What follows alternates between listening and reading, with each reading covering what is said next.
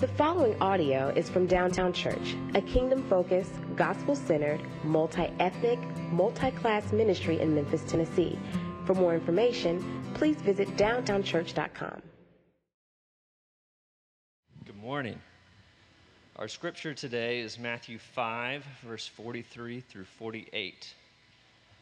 You have heard that it was said, You shall love your neighbor and hate your enemy. But I say to you, love your enemies and pray for those who persecute you, so that you may be sons of your Father who is in heaven.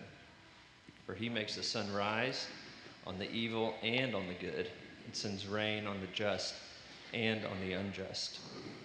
For if you love those who love you, what reward do you have? Do not even the tax collectors do the same?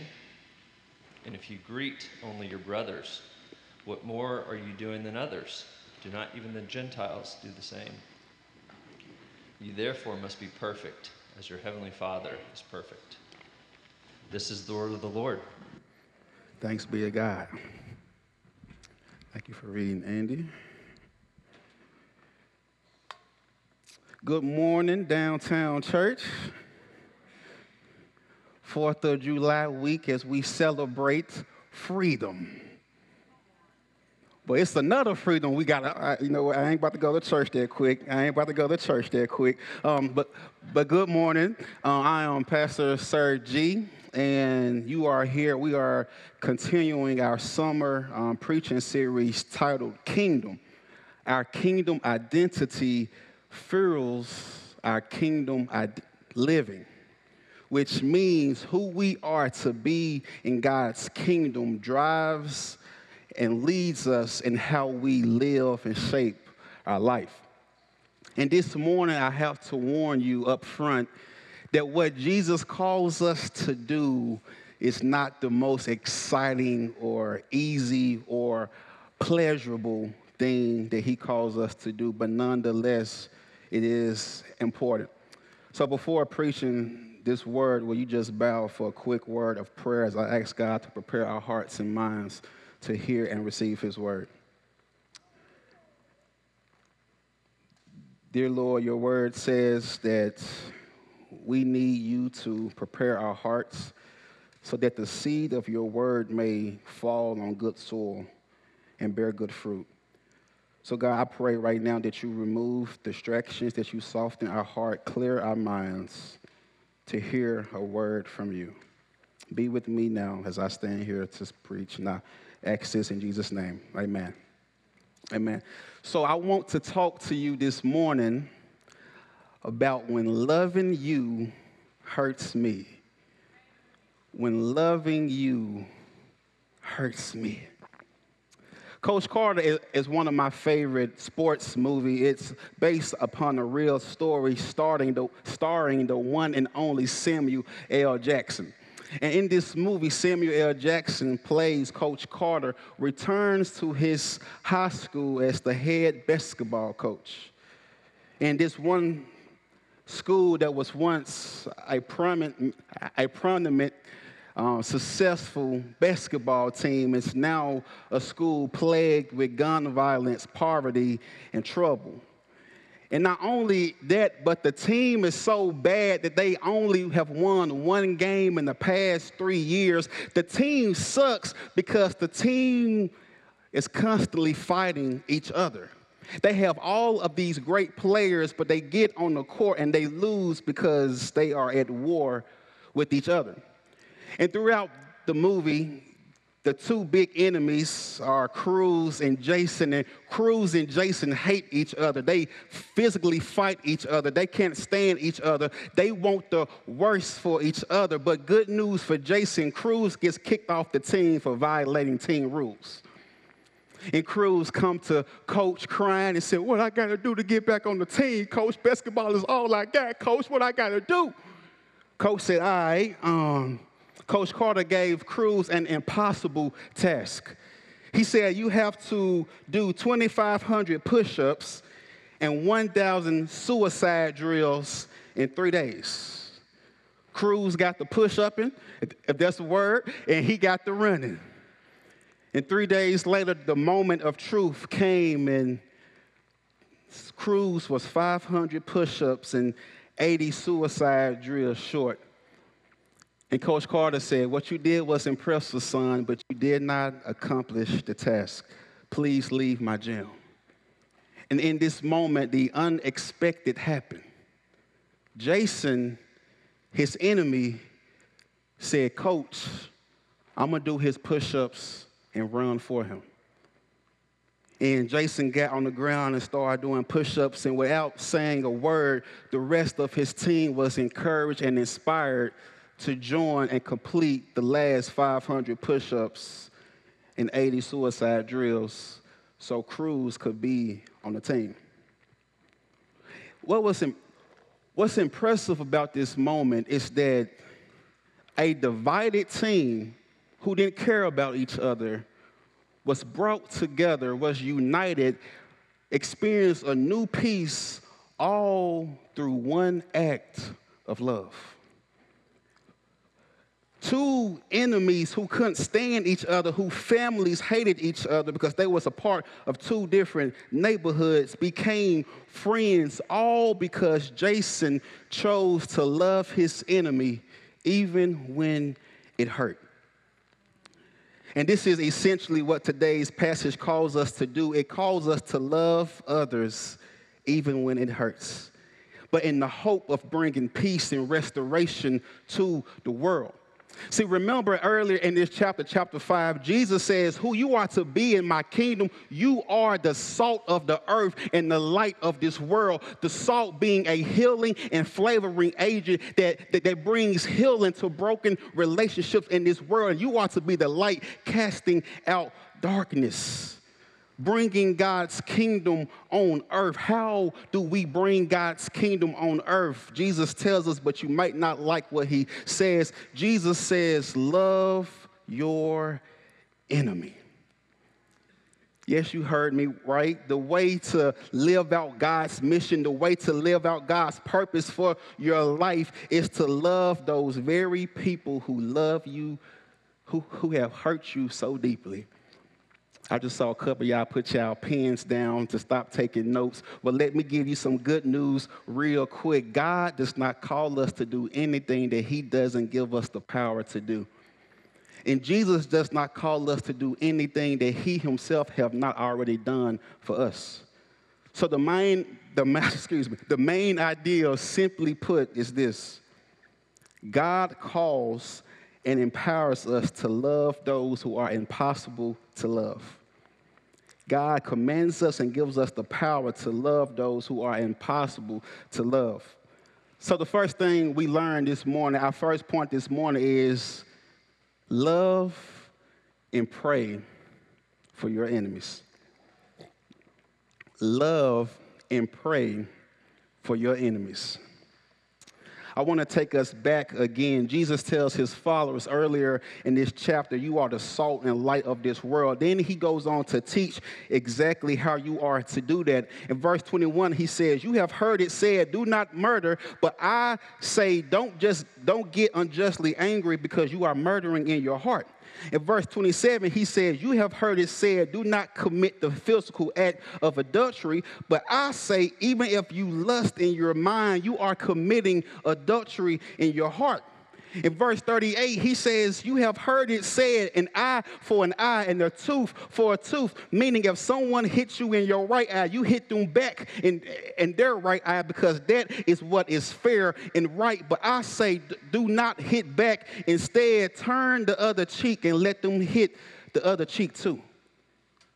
And last but not least, Jesus says, You have heard it said, Love your neighbor and hate your enemy. But I say, love your enemy and pray for those who persecute you.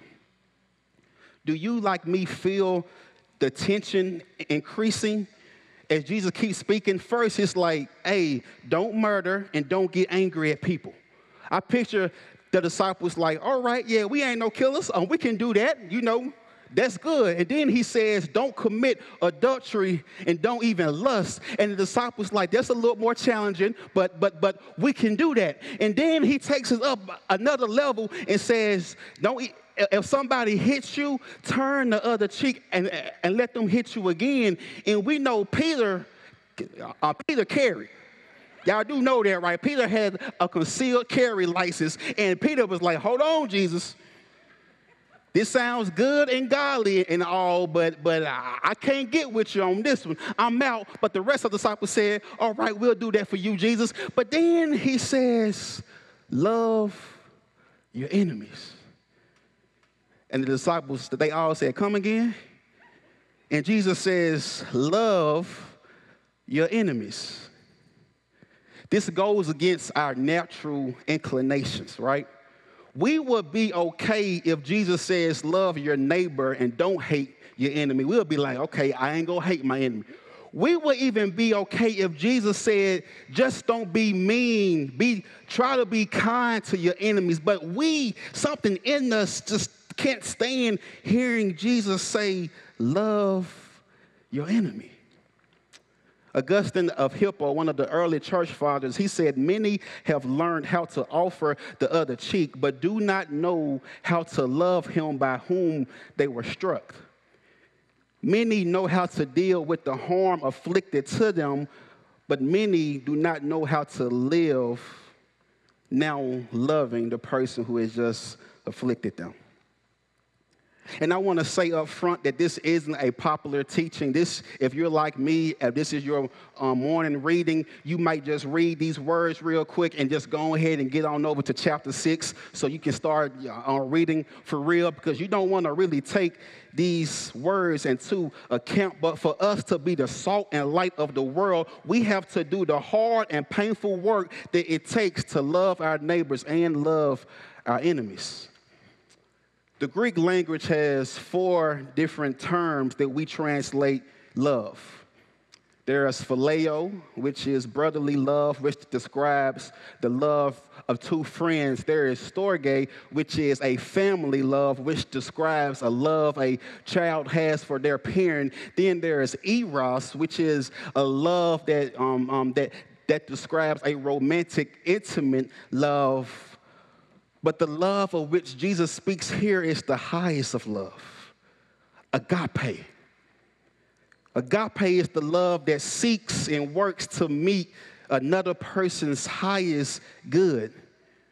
Agape is the love that God shows, but also God is. First John chapter 4 says, God is agape. For those who are wondering what God is like or, or even who God is, First John 4 tell you straight up, God is agape. This love that is unconditional, that is forgiving, that is slow to anger, that no matter how many times you hurt me, I'm still going to seek your good. And this is the love that Jesus tells us to show to the very people who hurt us, our enemies. So, real quick, who, who is your enemy? Um, it's easy for us to think of our enemy as someone who is actively trying to hurt us, someone chasing us around Memphis trying to get us. Or it's easy for us to think of our enemy as someone who lives on the other side of the track, totally different than me. But your enemy is anyone that you have hostility towards or anyone who has hurt you. So, kids, Kelsey already said it your enemy can be your, your sibling because they have hurt you. Your, your enemy can be your work supervisor, your manager for not treating you fair. Your enemy could be your roommate in the season of life for not paying rent or not keeping the house clean. Your enemy can be that person who has treated you different because the color of your skin, or your enemy could be the person you stood at the altar with and made vows to love forever no matter who you have hostility against or who has hurt you, God says to show them agape love. And now, as I was thinking about this, the very thing that we love about God, his steadfast love, his forgiveness, his mercy, his grace, just who God is, what we love about God, who we sing praises to God for, it's the same thing we can't stand God for either. Because we love when God forgives us time after time and loves us and blesses us, but we hate seeing our enemies blessed and forgiven. I can't help but think about Jonah. You know Jonah, the prophet of Israel. And, and he was sent to speak a word to, to the Ninevites, who was his enemy, right?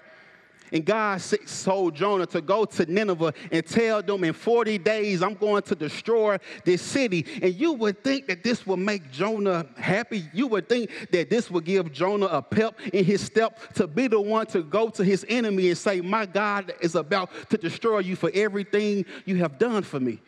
But my Bible readers know that Jonah didn't go, Jonah ran away. But when Jonah finally went and preached the word in 40 days, my God is about to bring y'all down. The city of Nineveh, they repented and asked God for forgiveness, and God showed them what? Agape love. And what did Jonah do? The Bible says Jonah got exceedingly angry with God and he got so mad at God. He said, God, this is why I didn't want to come. I, he said, I knew you was gonna do this. I knew how forgiving you was. I knew that, um, how loving and slow to anger, full of grace and mercy that you are. This is why I didn't want to come because I knew you was gonna forgive them. How dare you forgive my enemy? And it's easy for us to read this story and judge Jonah as being wrong, but I have to confess, I have never said with my mouth, but I have thought and felt in my mind, in my heart, how dare you forgive my enemy? How dare you bless them? As a black seminary student, I have sat in a classroom where my professor taught me about great pastor, this great pastor, this great preacher, this great theologian, and how they greatly influenced this great nation. And as I continue to do my reading upon these great men, these great preachers, these great pastors, I too learned that these great preachers owned slaves. And not only did they own slaves, but they prohibited the preaching to slaves because black people didn't have souls. They were not human beings. And as you can imagine, my, my heart began to pump, my blood began to boil, and I began to feel like Jonah. How dare you, God, bless these people?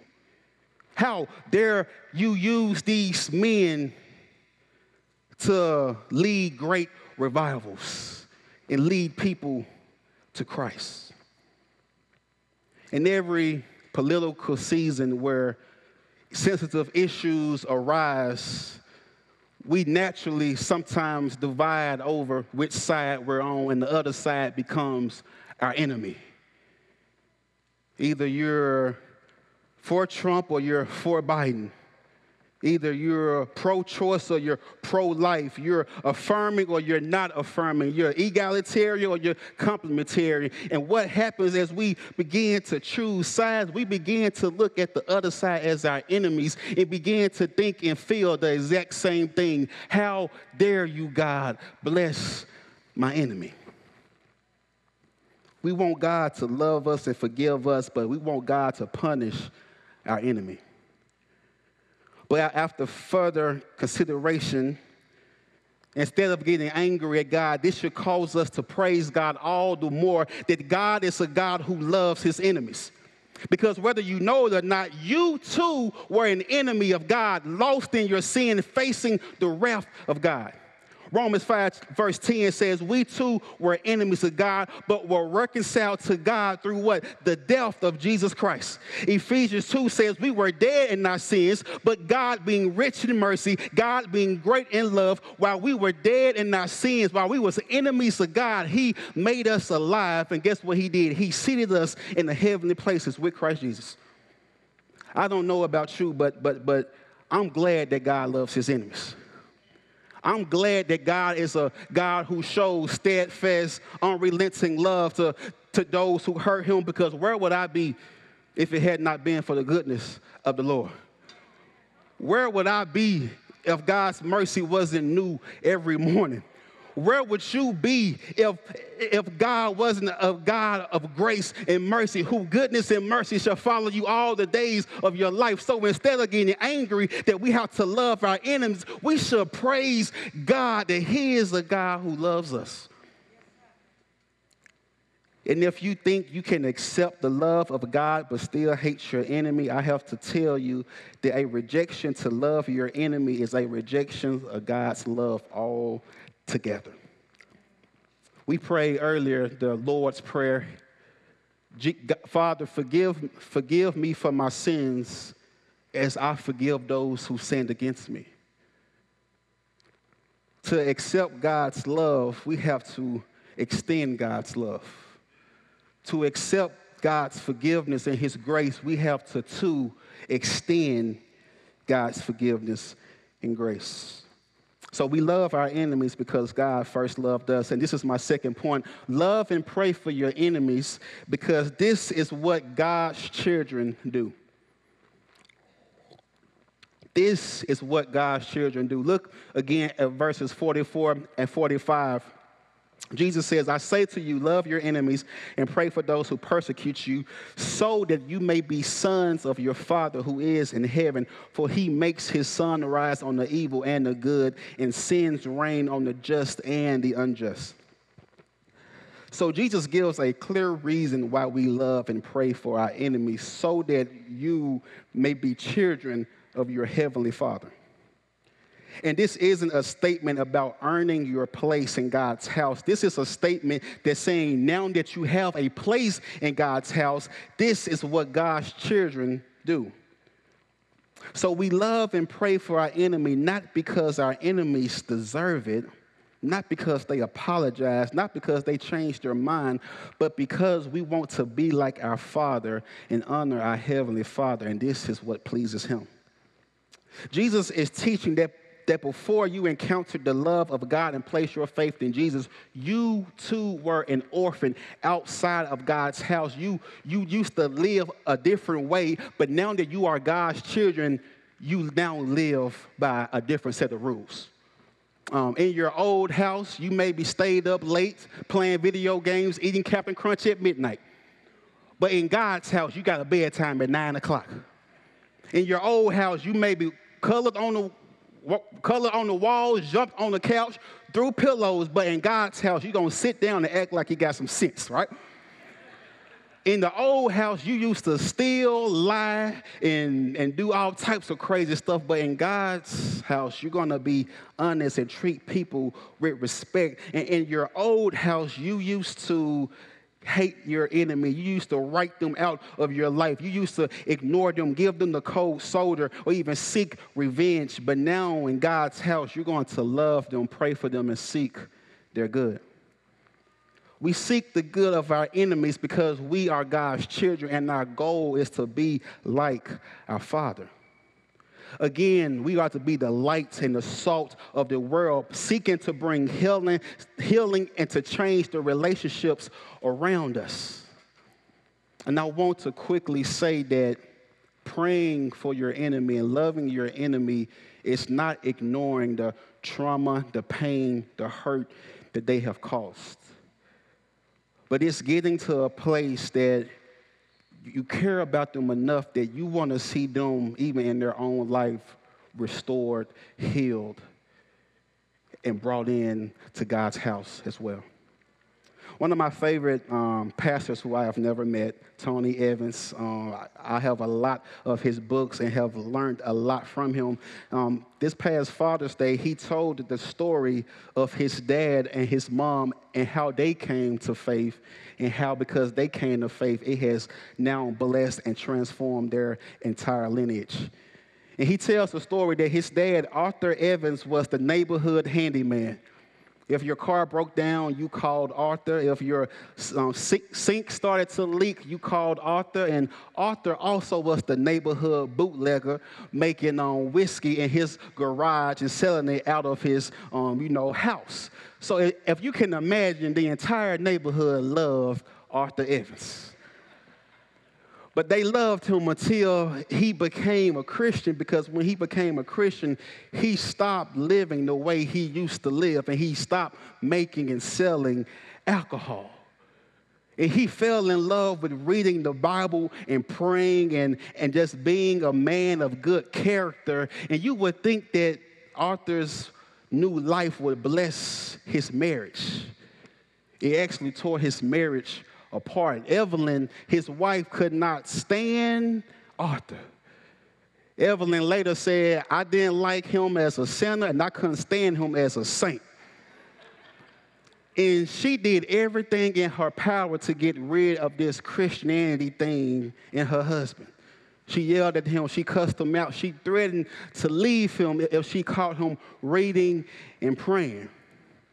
And Arthur, to keep the peace in his house, he will wait until she went to sleep and, and, and sneak downstairs and read his Bible and, and in the lonely, dark night will cry out to God, praying for the woman who has hurt him so deeply.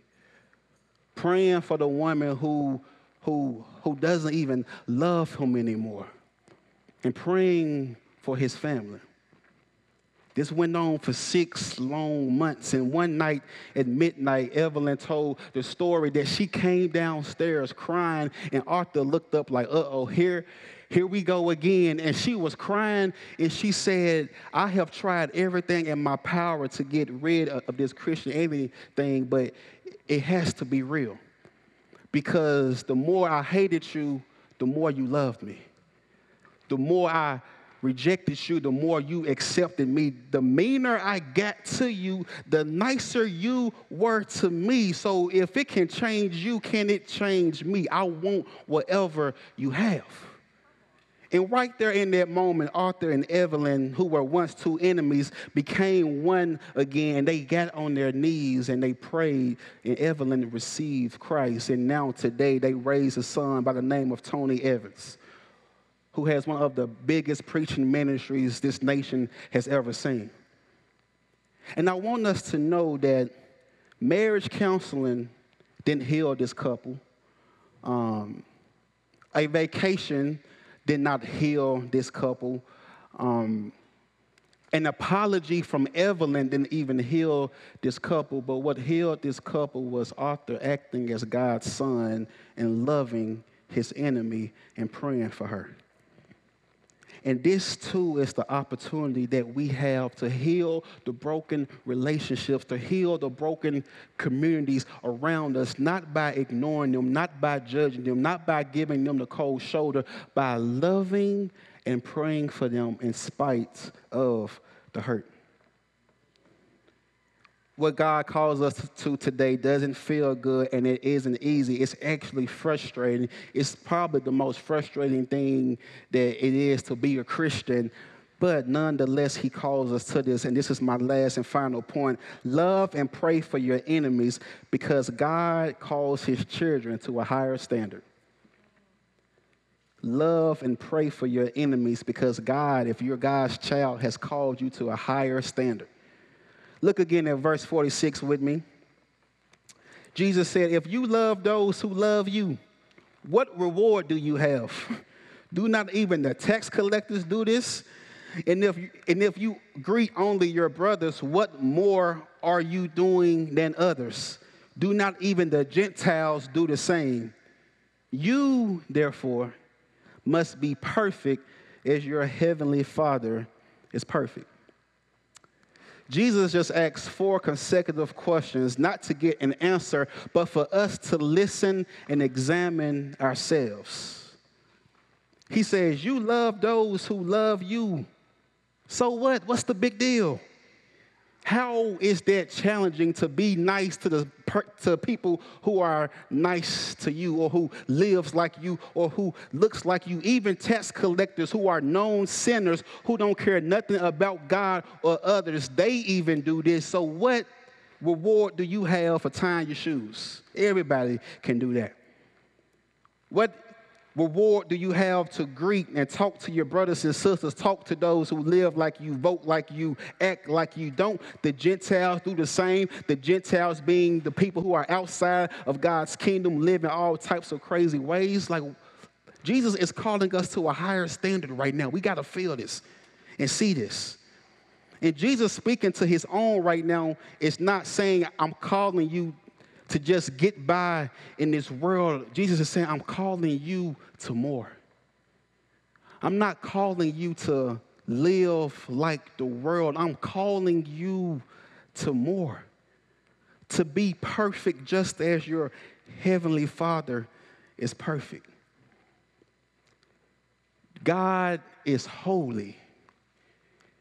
And we too, since we have placed our faith in Him and being washed by His blood, we are holy in Christ. So now we live our lives trying to live up, pursuing a standard that is pleasing to God. And with God being perfect doesn't mean that we in ourselves are perfect or will be perfect, but this is the standard, the aim that God's children live up to now. And the only way to live up to God's standard is through Jesus Christ Himself. So we can love the impossible, the impossible to love. We can love our enemy through the strength that we have in Christ Jesus. So you may be wondering before I sit down, where do we get that strength, that power to love our enemies? And I want to tell you to look no further than the cross. Because when we look at the cross, what are we reminded of? We're reminded by the fact that Jesus was forsaken and, left alone in his time of need by those closest to him. His closest friend fell asleep on him when he emotionally needed them. But guess what Jesus said? I still love him. When the army came to arrest Jesus, all those who promised to stand with him ran away. But do you know what Jesus said? I still love him. When the Roman guards unjustly took Jesus and beat him, placed a crown of thorns on his head and beat it until his skull, Jesus said, I loved them. When they whipped him, Jesus said, I loved them. When he, they placed two nails in his hand and nails in his feet on that cross, Jesus yelled out all the louder, I still love them. They laughed at him. They mocked him. They stripped him naked. They humiliated him. They stripped him of his rights. But somehow, some way, Jesus still said, I loved him. A totally innocent man was wrongfully convicted of a crime and was given the death penalty, but Jesus loved him. And on that cross, in his dying breath, he yelled out, Father, forgive them, for they know not what they do. Jesus prayed for his enemies, prayed for the people who was actively hurting him. Why? Because he still loved them. And I praise God today that God is still a God who loves his enemies. God is still a God who says, I love you when you go back down that path of addiction that you promised God and your loved ones you were done with, Jesus says, I love you. When you fail to love your enemies as he has commanded you, Jesus still says, I love you. And I love the fact that, that, that God doesn't give us the cold shoulder or say, You promised me last time was the last time, but you messed up again. But God says, I still love you. I'm still yours. I'm still your heavenly Father. You still have a home. I still want to see you restored. I love you. And I want to sit down by saying God loves his enemies and desires his enemies to become his children. And you can know this love and receive the blessings of God no matter how far away you feel. No matter what you have done or continue to do, God's grace is sufficient to cover your weakness. God's love is deeper than your sin. He promises to remove your sin as far as the east is from the west. God is all knowing, but his memory of sin is short. He is slow to anger and quick to forgive. God's mercy never runs out. His power is unlimited. God's goodness doesn't grow tired. Great is his faithfulness, and his blood will never lose its power. And Jesus is the Lamb of God sent from God to take away the sins of the world. So, where your sin is great, the oceanic love of God is deeper. So, before I sit down, I just have to urge you to call on God today to experience this life changing love. And He will give you the power to love even when it hurts. Let's pray. Dear Heavenly Father, for you so loved the world that you sent your only Son, that whoever believes in him may have life everlasting. Lord, you demonstrated your love for us that while we were sinners, Christ died for us. And Lord, even though we hurt you, you love us. And Lord, we know this but yet, Lord, it's still hard for us to be transformed, to find it in our hearts to love those very people who have hurt us. Maybe it is our pride, maybe it is our ego, maybe it is just a deep wound that is still open. But Lord, whatever it is, I ask you to give us all the strength to love and pray for our enemies. For this is honoring and pleasing unto you. I pray this prayer in Jesus' name. Amen.